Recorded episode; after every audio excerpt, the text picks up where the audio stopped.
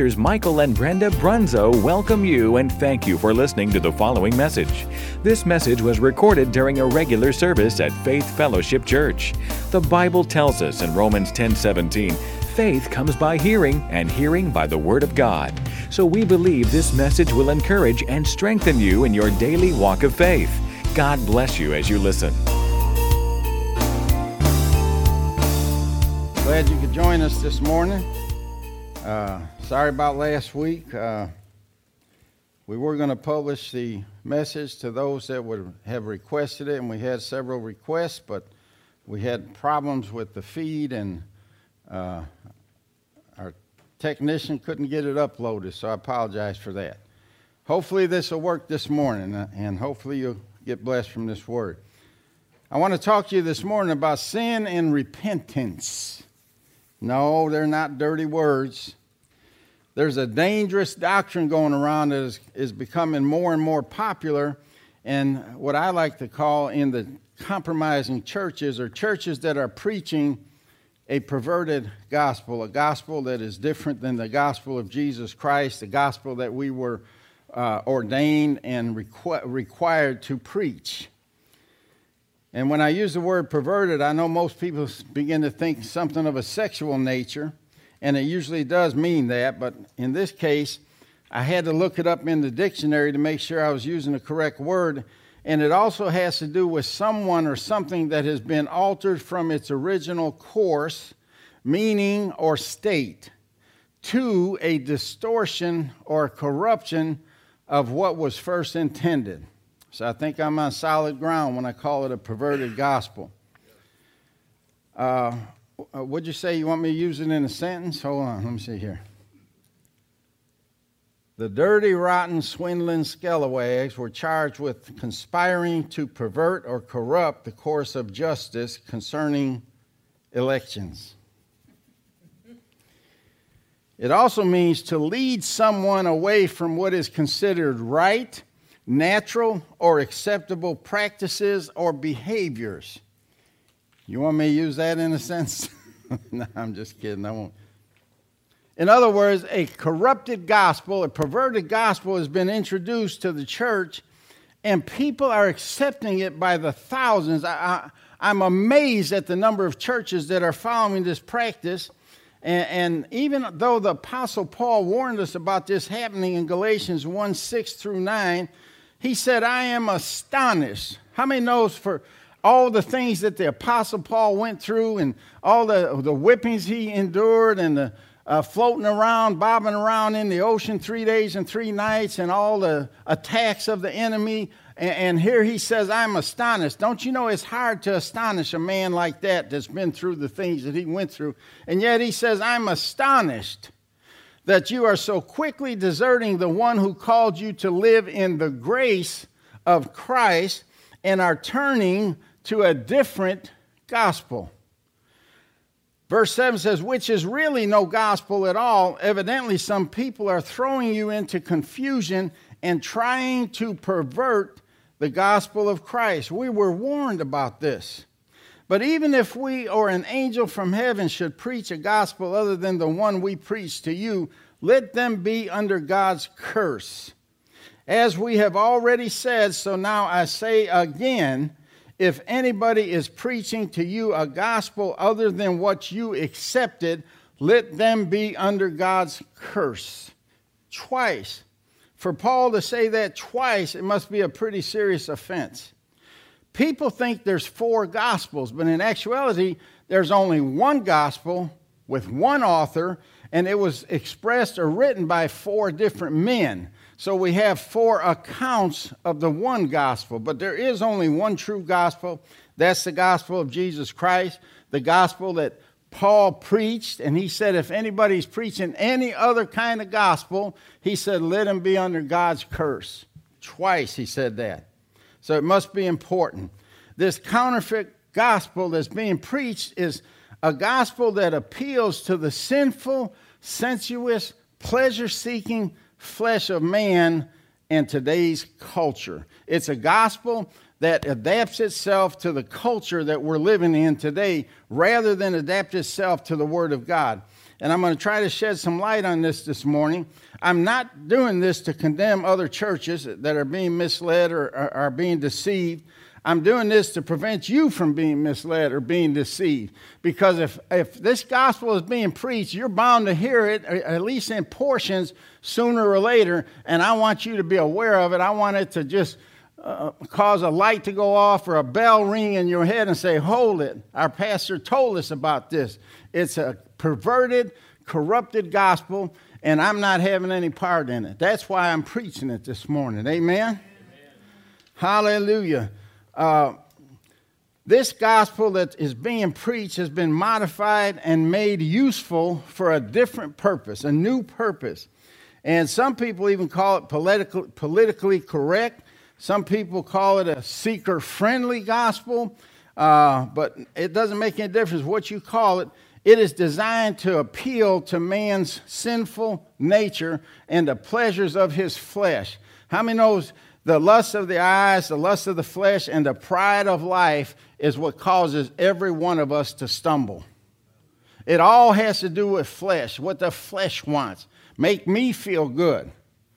And, and political correctness is a term that's used to refer to language that seems intended to give the least amount of offense, especially when you're describing groups of people or identifying groups of people or external markers such as race, gender, culture, political persuasion, or sexual orientation. We have to be careful when we talk about these things.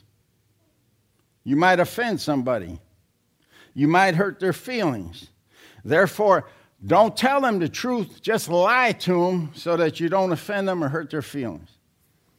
And you may say, well, what's wrong with not wanting to be offensive? That's a good question. We should never uh, want to purposely offend anybody. Uh, the Bible teaches us not to be offensive, not to offend somebody.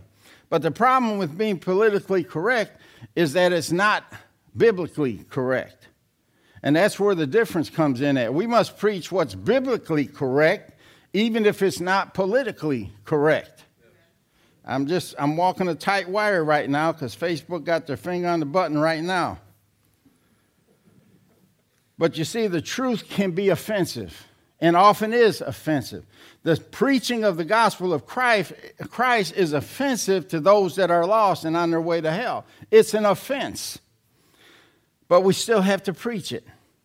Uh, the truth can and often is offensive, but that doesn't mean that we have to stop telling the truth. We might have to start telling it in a different tone or with a little more love mixed in with it, but we cannot stop telling the truth. But, you know, uh, if the gospel doesn't offend, convict, reprove, rebuke, or make people feel uncomfortable, then it's not the true gospel that's being preached. A politically correct, non offensive gospel doesn't change people's lives the one and true and only gospel, the gospel of the Lord Jesus Christ, the one whom Paul preached, is a gospel that will change your life. Lies and deception don't change your life, at least not, at least not for the better. A preacher that preaches a politically correct gospel won't speak about the blood of Christ. He won't speak about the Holy Ghost and speaking in other tongues. He won't speak about holiness repentance, or hell because all these things offend people. They hurt people's feelings, but it's still the truth. It makes people feel uncomfortable, and we never want to make anybody feel uncomfortable. They might leave, or they might not come at all. And that same preacher won't condemn the sins of the flesh, whether it has to do with the LGBTQ lifestyle, or fornication, or adultery, drinking, lying, stealing, or for that matter, sin in general, because it offends people and it makes them feel uncomfortable. Now, I want you to notice I'm not picking on LGBTQ lifestyles because I listed all those other sins in there too, and all of those sins are as uh, uh, offensive to God. God's not happy with any of those sins. But the problem with this feel good gospel is the fact that they're letting people believe that they can continue living in that sin, living in that lifestyle, and it's acceptable by God. And it's not acceptable. LGBTQ lifestyle is no more acceptable acceptable than the man that goes out and fornicates and, and has sex outside of marriage. It's no, it's no different than the man that will go out and cheat on his wife. It's no different than the man that will slip something under his coat in a, in a, grocery store. It's no different than somebody that will lie or, or cheat on their taxes or, or anything else. It's all the same to God. It's offensive to God. Sin is offensive to God. I'm not picking on any one particular sin. I'm talking about all sin. And here's the thing about it being acceptable. You know, some classes or cultures or some groups of people say that their sin is acceptable in the eyes of God, which means they never have to repent, never have to change, never have to be forgiven for it. But I got news for you. I'm not going to mention the group or what type of sin it is, but I'll tell you this if I can't fornicate and I can't commit adultery and I can't steal and lie and cheat, then you can't do the sin you're doing either. If I have to discipline my flesh, you have to discipline your flesh. You're not a special group. You're not privileged in the eyes of God. Your sin is as grievous as my sin. And we all need to repent. And we all need to work on that sin and, and live a more righteous life. Amen. There's a big problem when people don't want to hear the truth because it offends them or makes them feel uncomfortable. But it's an even bigger problem when a preacher doesn't preach the truth because it makes him feel uncomfortable or offended. A preacher that won't preach against unrighteousness or unrighteous living, for example, uh, because it's offensive or makes people feel uncomfortable, I'm just going to say it, he needs to find another profession. He is in the wrong profession. Get a job driving a truck or something. One of the highlights of this gospel that is being preached, and the reason I'm on this, I've preached along these lines in times past because I've seen it coming a long time ago. Uh, and I'm not the only, it wasn't given exclusively to me. A lot of preachers are preaching against this gospel. But it's growing and growing and growing. It's in some mega churches now that said, Come on, just the way you are. God accepts you just the way you are. And that's true. But once you hear the gospel and you confess Jesus Christ as Lord, you're expected to change. And, you know, if you did accept the Lord and you realize what He's done for you, why would you want to sin? Why would you want to do the things that nailed Him to the cross, that tied Him to that whipping post? Why would you want to do that? Something is wrong with your salvation if you want to sin after that. I'm not saying you're going to be perfect or have to be perfect, but what I'm saying is when you do miss it, you should feel something. You should want to get it right with God. When you perform an unrighteous act, you should want to be restored to righteousness as soon as you possibly can. You should feel uh, conviction for your sins. But with this feel good gospel, they don't feel conviction for their sins because they said that they're taught that their sin is accepted. They don't even have to repent, they don't even have to ask forgiveness for it. I could name churches, I could name preachers, but I won't. Because that's not my job. That's the Holy Ghost's job to convict them and, and convince them otherwise. But I'm doing this so other people don't get deceived. You need to be able to recognize this gospel when you hear it. Amen. But I like to call this gospel the, the doctrine of greasy grace. In, in, other words, you can live any way you want and still slide into heaven someday. But that's not true. This is a sacred cow that needs to be knocked over this morning. And a lot of uh, good people, good Christians, are believing this, great, this greasy grace message because it appeals to their flesh. Yeah, I like doing that. I, didn't, I never wanted to quit that in the beginning. I'm so glad that I've been once forgiven, always forgiven. I don't even have to confess my sins anymore. I don't even have to repent anymore because I'm going to heaven anyway. God knows that I, I can't help myself. But that's, that's just one of the meanings of grace is that it's God's unmerited favor. It's God's, it's something we don't deserve. It's all of that. But grace is also an empowerment. Grace is an anointing. Grace empowers you not to sin. Amen. Not just to cover your sin or forgive your sin, it empowers you not to sin. You can't live any way you want to. And like I said before, why would you want to? You know, one of the problems with this doctrine is that people don't believe they ever have to repent. And that's a terrible place to be. You look at the Old Testament, I know that's the Old Testament, we in the New Testament, but there's examples in the Old Testament for us to learn from. Look at King David. One thing about him, King David was a bad, bad man. Uh, uh, many different times he sinned against the Lord. I mean, he was an adulterer, a murderer, a liar, a cheat. He did all of those things. And yet, when, he, when his sin was pointed out, he hit the ground on his knees and he repented. One thing about David, as wicked as some of the things he did, he was always quick to repent. Yes. He never wanted to be apart from the Lord. Right. But we're not like that in this, this modern day church. Repentance has become a bad word. Sin has become a bad word. Calling your sin out has, is become a bad word.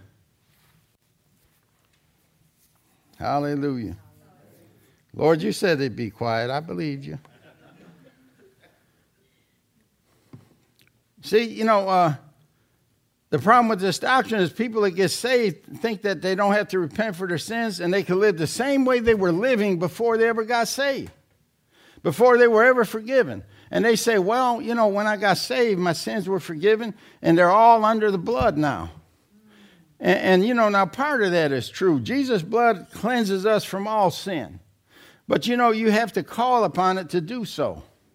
It's not an automatic thing. You didn't get saved automatically. You had to call upon the Lord. You had to put yourself under that blood covering. You had to let that blood cleanse you. You let, had to let that blood work for you. And it had to be at your request, not his or anybody else's. And so it's the same with sin. You know, the devil always mixes a little truth with his lies, otherwise, it, he won't get most of you to accept it. But you say, well, you know, you see that one part that's true. Yeah, well, the blood does cleanse now, so yeah, this is probably right. No, it's just partially right. And, and the right part is good, but the wrong part will send you to hell. Another thing about this gospel is that they preach there's no hell. I mean, are you beginning to see what type of people this gospel uh, appeals to carnally, fleshly driven Christians that don't want to change their lives or be held accountable for anything, especially their sins. It, if you think about it a minute, it's comforting to believe that there's no hell, especially to the person that's on his way there. You know, rather than conform to the word, rather than live a righteous life, I'll just believe there's no hell. I feel better about that now but they're going to get fooled someday. And the devil's going to laugh at them. I mean, why would Jesus save you and then let you think it's okay to continue living a life of sin that you lived before he saved you? What did he save you from? If you're going to continue living that way, you haven't been saved then. If you think you can continue living the way you lived before you're saved, there's no difference between you and the world. And yet, Jesus, God says to call, he, calls us out from among them.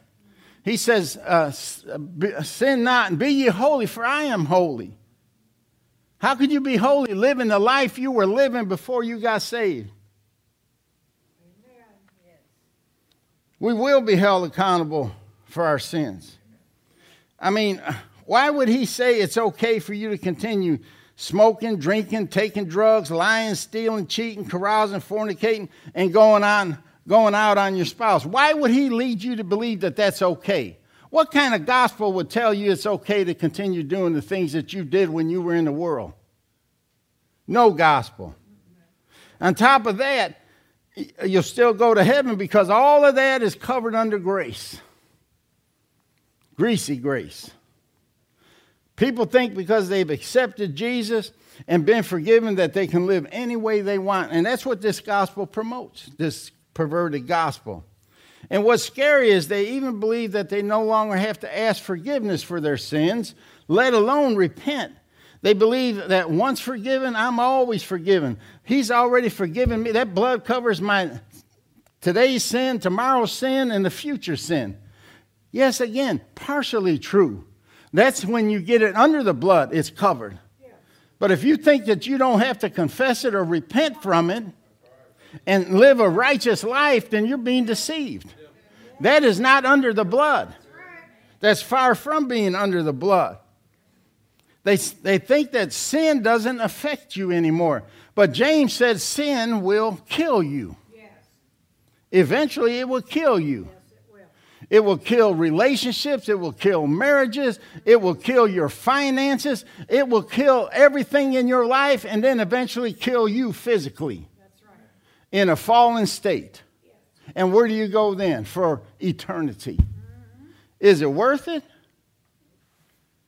But here's a question I have What do we do with the scriptures? And there's a lot of them that teach us otherwise. What do we do with scriptures like this, for example? 1 John 1 8 through 10. 1 John chapter 1 verses 8 through 10 he says if we say he's talking to Christians he's talking to born again believers this is in the New Testament he said if we say that we have no sin we deceive ourselves you know, that's the worst kind of deception because you'll never tell yourself that you're wrong. And the truth is not in us. Verse 9 If we confess our sins, he is faithful and just to forgive us our sins and to cleanse us from all unrighteousness. If we say that we have not sinned, we make him a liar and his word is not in us. The truth ain't in you, the word ain't in you, and you call God a liar. I mean, why would he say we're liars if we say we have no sin? Why, why did he say to confess our sins if we couldn't sin? Why would he say God would forgive our sins if there were no sins to be forgiven? And finally, why would he say he would cleanse us from all unrighteousness if we never did unrighteous things? We, Tear that out of the Bible. We don't need that. Not under this new gospel of greasy grace. I mean, it's obvious that we, we can s- still sin and commit unrighteous acts, or he wouldn't have told us how to remedy them. Uh, they need to be forgiven, and they need to be cleansed. Why would he tell us these things if sin and, and unrighteous living was acceptable by God? We wouldn't need this passage of Scripture. Let me show you where this comes from this scripture and this whole concept. In the Old Testament tabernacle and in the temples that were later built, there were different objects used in the process of worship. One of them was a shiny brass laver filled with clean water. And brass always represents judgment. Uh, when you first come into the tabernacle uh, courtyard, you come. The first thing you come to was the altar of sacrifice, uh, and, and, you had to sacri- sacrifice something, and that altar was also made of brass, which represents judgment. So your sins were judged at that altar of judgment, and then the sacrifice was made. Uh, and without that sacrifice, or the acceptance of that sacrifice, and, and that actually represented the cross of Christ. There was no, no more progress into the things of God. There was no more progress into the temple worship. But then the very next thing you come to was a, that big brass, shiny brass laver uh, full of water. And that was designed for you to cleanse yourself when you come in from the world. Yes. Cleanse yourself before you proceed any further in the things of God. Because yes. if you're going to live in the kingdom of God, you have to be clean. If you're going to operate, minister in the kingdom of God, you have to be clean. And you're going to get dirty in the world. So before you go into the tabernacle proper, whereas all the other uh, pieces of furniture, like the golden lampstand and the altar of incense and uh, the table of showbread, and then finally you go beyond that curtain, there's another curtain, you go beyond that, and it's the Ark of the Covenant, the very presence of God.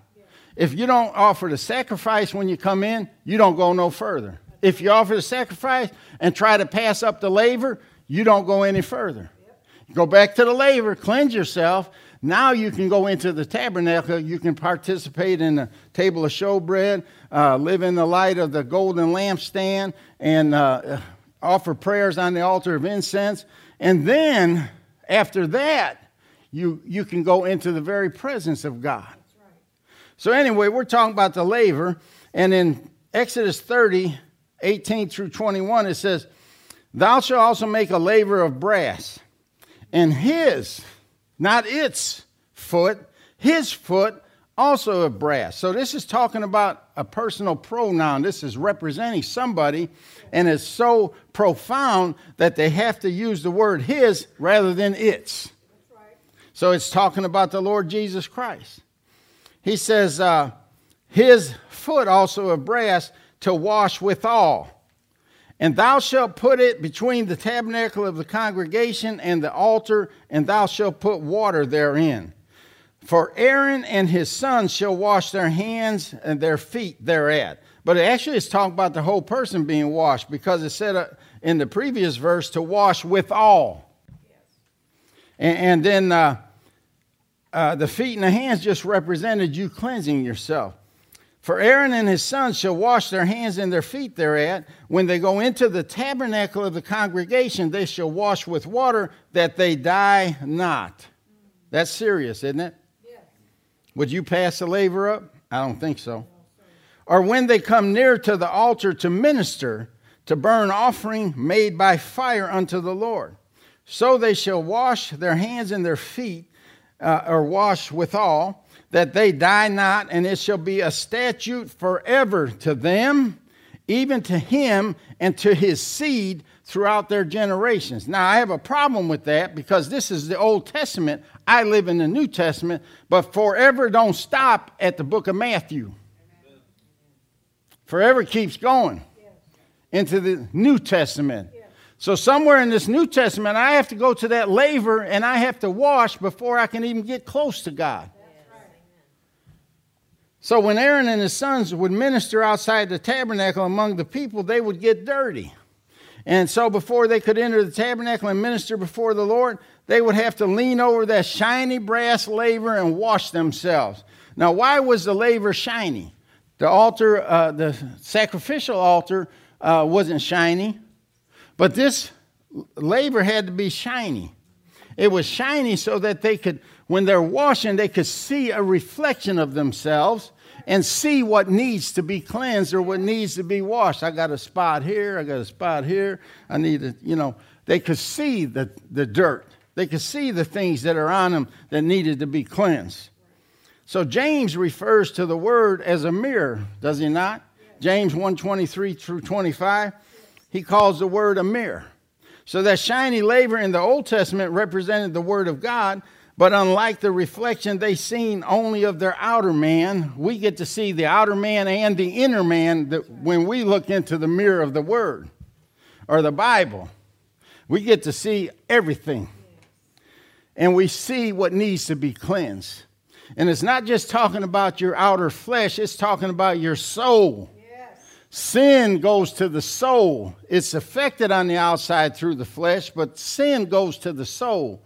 And this word will show me my soul and show me what needs to be cleansed in my soul. 1 John 1 9 is our New Testament laver. And it's how we wash the dirt or the sin off ourselves that we get from some of the things we do outside of the Word of God. So it's the washing of water by the Word. And I mean, why would we need washing of water by the Word if we couldn't get dirty? Ephesians 5:25 and 6 says, Jesus gave himself for the church that he might sanctify and cleanse it with what? The washing of water by the word. And when you apply the word, it cleanses you. What word? He said, If I confess my sins, he is faithful and just to forgive me my sins and cleanse me from all unrighteousness. I apply that to my sins, I apply that to my life, and I'm washed by the washing of water by the word. Why? Because if I don't, I can't approach God. I can't pray effectively. I can't fellowship effectively. I can't witness effectively. Why? Because I'm dirty. So he provided us a, a, a, a, means of cleansing. That's our New Testament laver. And, and it is grace that enables us to do that. God's grace enabled us to do that. He knew when we got saved that we were going to mess up again and again and again and again.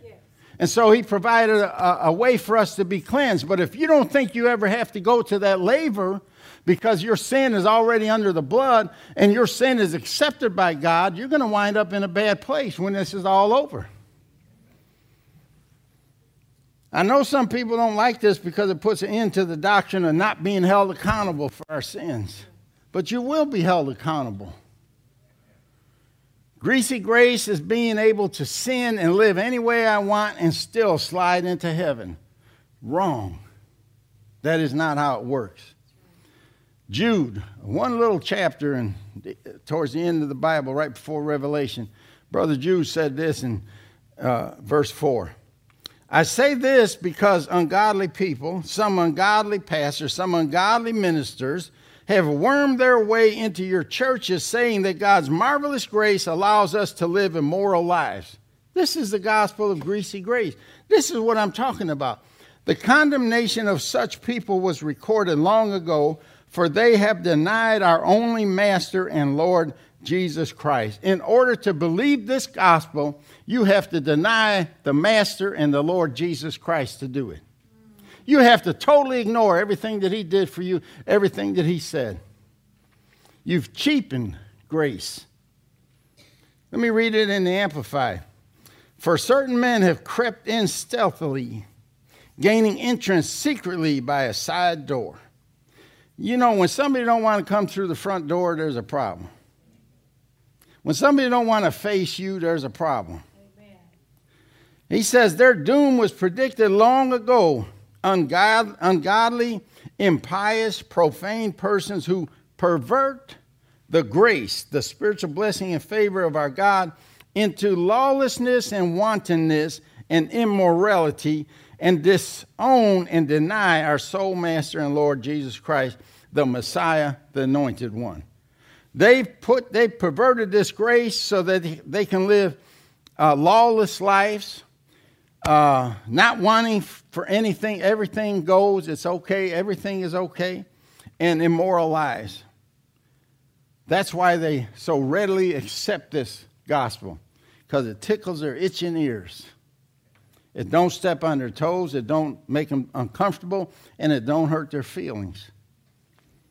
And these false pastors and teachers who don't want to preach the truth because they'll lose popularity, or they'll lose a tither, or they'll lose in numbers or whatever, they've perverted the doctrine of grace. Have a seeker friendly church for what? To fill the seats. Damn, if they're saved or not, it don't make any difference. We got to fill the seats. We got programs that have to be run and they require a lot of money. So we need to fill these seats. Those seats are money. That's their attitude. They teach that as long as you kept your spirit, your flesh could do whatever it wanted and grace could cover it. You know, it's like saying, hey, me and you, Lord, we, we like this. You know, we won. Not by the way you're living.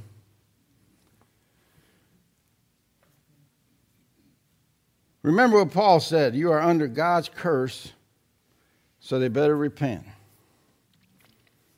Look what else the great apostle Paul said in Titus chapter 2 verses 11 and 12. He said, For the grace of God has been revealed, bringing salvation to all people. Hallelujah.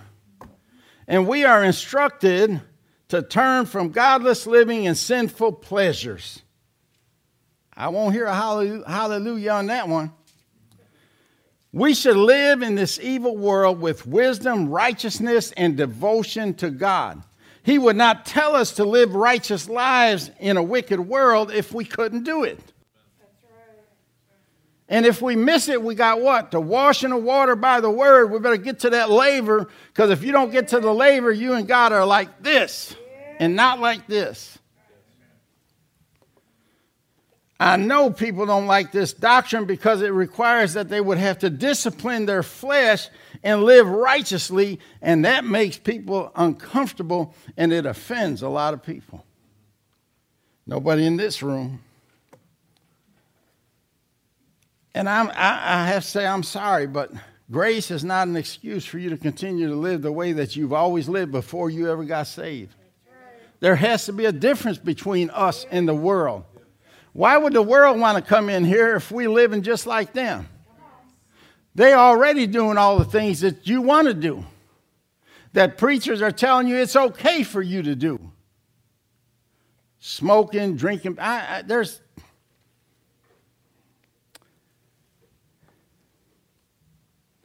churches with beer bars. There's churches with cigar bars.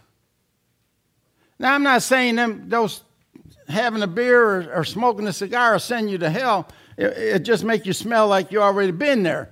But it, it's still wrong in the eyes of the Lord because of what it leads to. But we're to turn from godless living and sinful pleasures, and we should live in this evil world with wisdom, righteousness, and devotion to God. And that's totally opposite of the greasy grace doctrine. Yes, it's true that grace saved us. For by grace are you saved through faith, and that not of yourselves, for it is a gift of God. There's no doubt about it. Grace saved us. But then we're instructed to turn from ungodly living and live and sinful pleasures. See, grace does not allow you to sin. Grace gives you the power to overcome sin. But we don't use it like that. We're taking advantage of God's grace and, and we're using it as greasy grace so that we can go on con- continue living ungodly lives and, and in sinful pleasures. Hallelujah. Hallelujah. Let's look at another passage. This also refutes the doctrine of greasy grace. Romans chapter 6. Never yield, I'm sorry, 613 through 16, and then we'll skip down to 23. It says, Neither yield ye your members, your hands, your feet for walking, your hands for doing, neither yield your members as instruments of unrighteousness unto sin. We are not to use these instruments for sin, but yield yourselves unto God as those that are alive from the dead and your members as instruments of righteousness unto God. So we have a choice how to use these instruments. Same thing with money. People think money is, is evil. Money is not evil. How you use it can be evil or good. It's loving money that's evil because that leads to greed, and greed leads to a whole host of different things. Verse 14 For sin shall not have dominion over you, for you are not under the law, but under grace. This is what I'm talking about. Sin won't have dominion if you're operating in grace. If you're operating in the anointing and the power of God and you say, God, I missed it. I am sorry. I repent. Please forgive me. Please restore me. I don't want to be separated from you. And God does exactly what He said He forgives you, He restores you back to righteousness. And you try again harder this time. But it's the grace of God that keeps you from sinning again. But you got to draw on that grace. God, I'm being tempted right now. You know, I've done this in the past. I'm being pulled in that direction. Help me, strengthen me. God will hear a prayer like that and He will answer it. And He'll, he'll empower you to resist it. He'll, he'll give you the grace that you need. Remember, Jesus said, My grace is sufficient for you, Paul. I ain't gonna, I ain't gonna rebuke this uh, demon. I ain't gonna rebuke this messenger of Satan that was sent to buffet you. That's your job. You either rebuke him yourself or you overcome come him through my grace. So grace is not just undeserved, unmerited uh, favor from God. Grace is also an empowerment. It is a anointing to help you through these times. Amen. And then he continues talking about, or he says, What then? Shall we sin because we are not under the law but under grace? There's the question right there, and here's the answer. He said, God forbid. We don't have a right to sin. It's not acceptable to sin. And he even, he even says, uh, just because you think you're under grace, it's okay to sin. He says, God forbid. And then he says, Know ye not that to whom you yield yourselves servants to obey, his servants you are to whom ye obey, whether of sin unto death or obedience unto righteousness. Who are you yielding yourself to? Amen. It's your choice. It ain't I can't help myself and God knows it. God knows I have needs or He wouldn't have given them to me. He knows that I can't do without doing this and that. No, that's a lie from the devil. That's a part of that greasy grace gospel. It's not acceptable. And then he continues talking along these lines for about seven more verses, and then he concludes with this dissertation.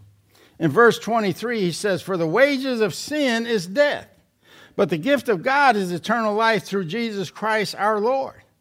Again, we have a choice, but there is a consequence for sin. It will lead to death. There's a wage that needs to be paid. There is a payday for sin, and that wage is death. For the wages of sin is death. I mean, in order to believe this doctrine of greasy grace, there's an awful lot of scriptures in the Bible like these that we would have to simply tear out or ignore altogether. And we can't do that. We got to preach the truth, the whole truth, and nothing but the truth. The whole gospel. We can't leave anything out and we can't add anything to it. I mean, why would God forgive our sins but leave us helpless over sin? He wouldn't. Grace not only saves us, but it also gives us the ability to keep from sinning. And this is the part we need to work on. You know, it's like some things require discipline and training. It's like with a little child. You know, you don't have to teach a child to be bad, right? They automatically know how to be bad. You have to teach them how to be good. You don't have to teach a little child how to do wrong, they already know. You have to teach them how to do right. And why do they know how to do wrong? Why do they misbehave? Why do they do the things they do? Because they were born with a sin nature. That's right. But when we get born again, yes. and until your little children are at the age of accountability, which is different for everybody, yes. you're responsible for them. Yes. You're responsible to teach them, bring them up in the ways of the Lord. But then when they reach the age of accountability, they accept the Lord for themselves that empowers them over that doing wrong and doing unrighteous things. And they learn how to overcome those things, not to submit to them or succumb to them. Jesus said in Luke 12 32, see, God is gracious. He wants us to enjoy everything that He's done for us. He said in Luke 12 32, Fear not, little flock, for it is your Father's good pleasure to give you the kingdom the kingdom. And that includes everything in it. He's not trying to keep us from the kingdom. He wants us to enter it and enjoy everything that's in the kingdom. Yes. Our God is gracious. Yes. And He doesn't have to give us grace. Grace is undeserved, it's unearned, it's unmerited. You can't earn it, you can't work for it. Uh, if you work for someone and He pays you, that's not grace. That's merited because you earned it. But if your boss turns around and gives you a Christmas bonus, something you did not work for, that's grace. That's something you didn't deserve. That was above and beyond anything that you merited. You couldn't earn a Christmas bonus or it wouldn't be a bonus. That's how the grace of God is. It's given freely and without us having to work for it or earn it. That's why it's so important that we don't take it for granted because we have a tendency, if, if something didn't cost us, we don't have too much respect or we don't esteem it too highly for some reason. But if it costs us dearly, we'll esteem it highly and we'll respect it more. That's why you can't just give your kids or grandkids everything, make them work for it. Make them earn something. Uh, because if they have an investment in it, it will be more valuable for them you know, because it's free and unmerited, sometimes pride will keep us from partaking of God's favor because it's cheapened to us. And, and uh, I mean, that's what religion is. You have uh, to earn God's favor by a bunch of rules and regulations and do's and don'ts, and uh, you can't accept anything that you didn't earn. I know a lot of people like that. I used to be one of them. And I, am just going to be real honest with you. It's called stinking pride. That's what it is. When you can't accept help from somebody, when you can't uh, accept uh, money from somebody that wants to buy you a tank of gas or help you pay your rent or help you get to the end of the month, that's stinking pride. Yes. And, and uh, you know, like I said years ago, somebody had offered to help me with something, or they'd offer me some money or something to help me get through a tough spot, and I said, "No, I'm good.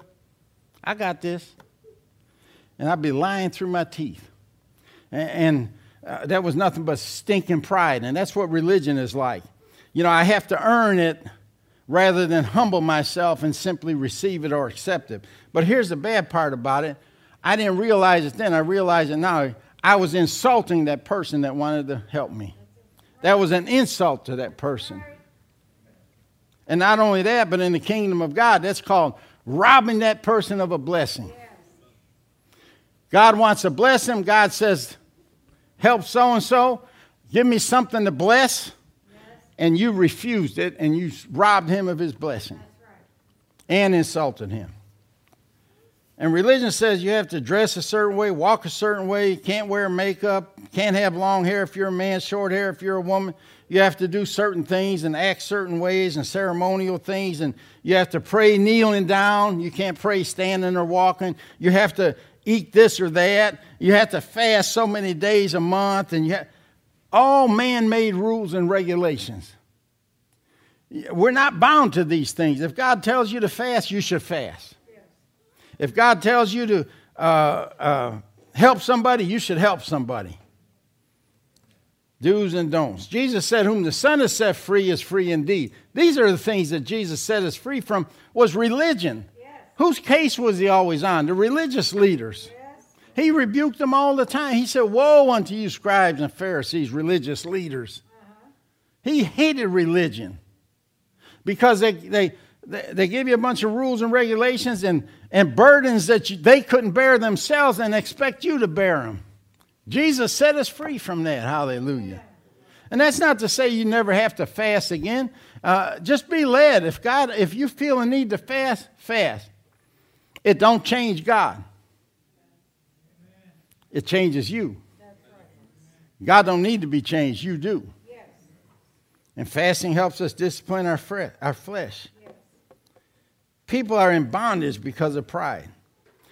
When you think you have to earn everything, that everything has to be merited, then you're in bondage and you'll have a hard time receiving from God. That's why some people can't receive a healing or a financial blessing. Pride. And, and you know, the same pride you have towards your brother or people in the world, you're going to have that same pride toward God. If you can uh, accept help from someone that God sent to you, you won't accept help from God. Amen. No, no, no, no, no. I got to do something to earn this, you know. And, and nothing wrong with bartering, but you have to initiate it. Once somebody offers you something, that's a gift. You're obligated to, to receive it. Just learn to say thank you. Pray over it. Bless them. Amen. But receive it. Amen. Don't hurt their feelings. Don't insult them. Amen. Amen. Hallelujah. Um, I have to finish up here. People say mercy and grace are basically the same. They're both God's unearned, undeserved, unmerited kindness and favor. And to a certain extent, that's true. But it would help us if we knew the difference between grace and mercy. Mercy is getting what you don't deserve which kind of what it's like, what grace is like. But grace is getting something that goes way beyond what you deserve. Like the example I gave before the boss and the Christmas bonus. But I'll give you another example. Our grandkids, Ethan and Tyler, came over yesterday to help us decorate for Christmas. Now, you know, what you do, big deal. It is a big deal at our house. We got a lot of decorating to do. And I hate it. So their help is invaluable to me. Now, we didn't have to pay them for doing it because Lord knows we feed us, they owe us. But their mama, Pastor Ed, offered them 25 bucks a piece. That's mercy. She didn't have to offer them anything. But when it was all said and done, because they did a whole lot of my work that wasn't originally intended, I told Pastor I'd pay him 50 bucks a piece. That's grace. Because they were expecting 25 and got 50. So that's grace. And that's the way God is. You know, God, uh, grace is God's operational power based on his character and nature. He's a gracious God by nature, He's a loving God by nature. And you can't really operate in faith or hope unless you understand grace because the things we ask for in prayer, we really don't deserve. Amen. Now, there's certain things that uh, He's promised us. You know, uh, seek me first and my way of doing and being right, or the kingdom of God, and all these things will be added to you. I don't have to pray about those things. He said, uh, as long as I'm seeking Him and putting Him first, He'll just add those things to me. But there's a lot of things we pray for and we ask for that we don't deserve. And He don't have to give us anything in prayer, but He does. Why? Because of grace. Uh, and you know, if, if without grace, it's hard to even operate in faith. Uh, because we're asking for things we don't deserve. And that stinking pride comes in and says, ah, I shouldn't even be asking for this. I don't deserve this, you know. I, will just drive that little, uh, what do they call it, little car? Smart car? Because I don't deserve a Cadillac, you know. And that's false pride. That's uh, uh, just it's just ignorant. If you really want something above and beyond your needs, I mean, that little car will meet your needs, and that's all God promised you. But we want something beyond that. God said He'll give us the desires of our heart. Where does that come from? Grace, His love for us. Amen. Amen. Ephesians uh, chapter 2, verse 8 says, Remember, for by grace are you saved through faith, and that not of yourself, it is a gift of God. We didn't get what we deserved, and we got what we didn't reserve. Deserve. Amen? Hallelujah. I mean, why would we want to take advantage of that grace and, and think that you can live an un, unrighteous life and not be accountable for sin, that God has accepted your sin? And you can live any way you want. Why would we even want to live like that? And expect grace to cover it. That's taking advantage of God's grace. That's an insult to God. Uh, here's a better question. You know, uh, not only why would we want to live an unrighteous life, considering everything that Jesus did for us? Uh, all the suffering he did, the dying on the cross, leaving his Father in heaven, going into hell, everything that he did for us, why would we want to live an unrighteous life? I'm telling you, the church, for the most part, the reason that the church universal is powerless in this culture, in this day and age, is because of a lack of repentance. God can't do what he wants to do through the church because there's so much unrepentant sin. There's so many people think that they're all right and they're in good standing with God when they're not. And I would say this first, get the sin out of your life and then we got to get it out of the church. Amen. Your sin, my sin, our sin is never acceptable in God's eyes. Right. Never, for no reason, under any circumstances. Right. If you miss it, you better be on your knees asking God to forgive you. You better get a heart like David and get that stuff out of your heart because you'll be sucked into that. There's such a strong deception not only in the earth, but in the church, for these churches to accept things like that. And I'm not going to name any, but these are your churches that are still closed. Why? Because they conform to the culture that they're living in. I mean, there's no reason for them to be closed. Take this church. I can, I can guarantee you there's more people sitting in a smaller room than this called a waiting room at an abortion clinic on Monday morning than there are in this building. And if that's safe, this is safe. And if the Attorney General Barr said that it's unconstitutional to close a church, then I'm going to stay open. Fact check me on that. I'm going to stay open. That's our right. How can you, how can you have a church that has any kind of power in prayer if it's not assembling. I could go on Facebook and appeal for you guys to pray, and half of you won't get the message. But you're getting it here this morning. It's time for the church. And everybody, and I'm not talking about the building, I'm talking about you, the church. It's time for the church to repent and start living righteous. If you want anything from God, you better start living righteous. If you want to see this country turn around, it's going to be through righteous living. We already know what unrighteous living does. We already know what evil's going to do. It's time for the righteous to rise up. But you ain't righteous until you've been to the cross and then you made a trip to the laver. That's what makes you righteous. Righteousness is a gift. It's not something you could earn. Jesus gave us that as a gift. But in order for you to operate in it, you've got to uh, accept Him and His work. Amen? Amen? Let's pray. Father, we thank you and praise you for your goodness, your mercy, and especially your grace. Hallelujah. Thank you so much for grace, Lord, because without grace, we wouldn't even be saved this morning. But God, your grace reached down and saved us. And your grace is also reaching down today and empowering us to live righteous lives before you. So, God, we repent before you right now in Jesus' mighty name, including myself.